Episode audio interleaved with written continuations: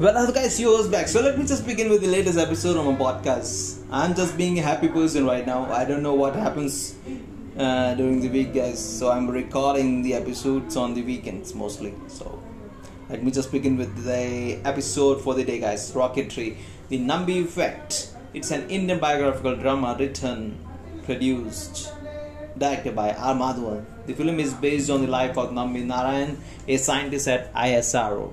Well, this film happens to be a real life story of Nambi Narayan, a scientist at ISRO, and how his and his life, his family's life changed when he got accused of ISRO espionage case. So Nambi, played by R. Madhavan, narrates his life story in front of the camera during a show hosted by Shah Rukh Khan. He tells every inch of the story, how from being friends with late Dr. APJ Abdul Kalam, former Indian president, to getting into Princeton University to getting a job offer at NASA but still wanting to help ISRO team to progress in space missions and discoveries but instead of showering showering Mr. Nambi with praises he got accused of leaking ISRO details to Pakistan and he got brutally tortured by police officer to accept the crime but that he didn't commit now the synopsis. This film deserves to be watched at theaters guys for sure.